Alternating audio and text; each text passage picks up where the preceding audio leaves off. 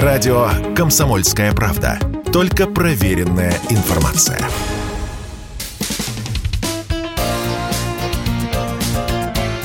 Говорит полковник. Нет вопроса, на который не знает ответа Виктор Баранец. Недавний визит президента Польши Дуды на Украину, его выступление в Раде, его э, неприличные лобызания с президентом Украины Зеленским, а самое главное, те заявления, которые сделал Дуда, наделали очень много информационного шума в Европе, да и в мире. И вот здесь возникает резонный вопрос, а что же происходит? Одни политические эксперты э, заявляют о том, что Зеленский фактически уложил свою страну под Польшу. Другие говорят, что происходит скрытая оккупация Польшей Украины. Третьи говорят, что дошло дело до невиданного, что сейчас польские граждане будут на равных с украинцами, на равных занимать должности во всех структурах государственной власти.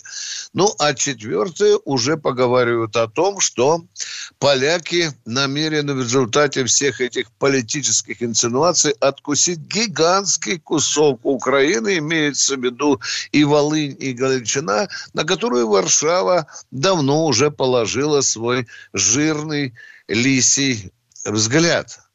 Но для меня, как для военного человека, важно другое. На Украину прибыли два батальона а, польской армии. Они уже разместились на боевых позициях, в частности, под Днепропетровском и готовятся к боям с россиянами.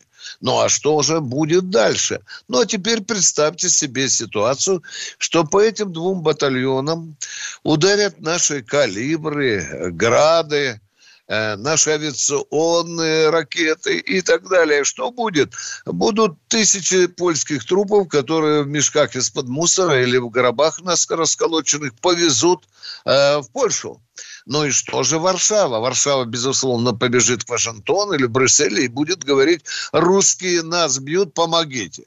А тут мы листаем устав НАТО, в котором черным по белому написано, что нападение на одного из членов НАТО равняется нападением на всех, караул, боевая готовность, и НАТО, безусловно, будет стремиться вмешаться вмешаться в войну на Украине. Вот получается теперь, что будет такая Украина-русско-польско-натовская война. Да-да-да, я не шучу, я просто прогнозирую развитие событий.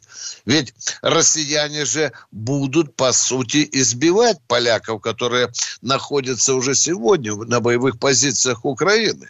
Вот чем попахивает вот это любовное объединение Украины э, с Польшей. Да, собственно, Дуда и не скрывает уже своих намерений о том, чтобы взять под польское владычество гигантский кусок Украины.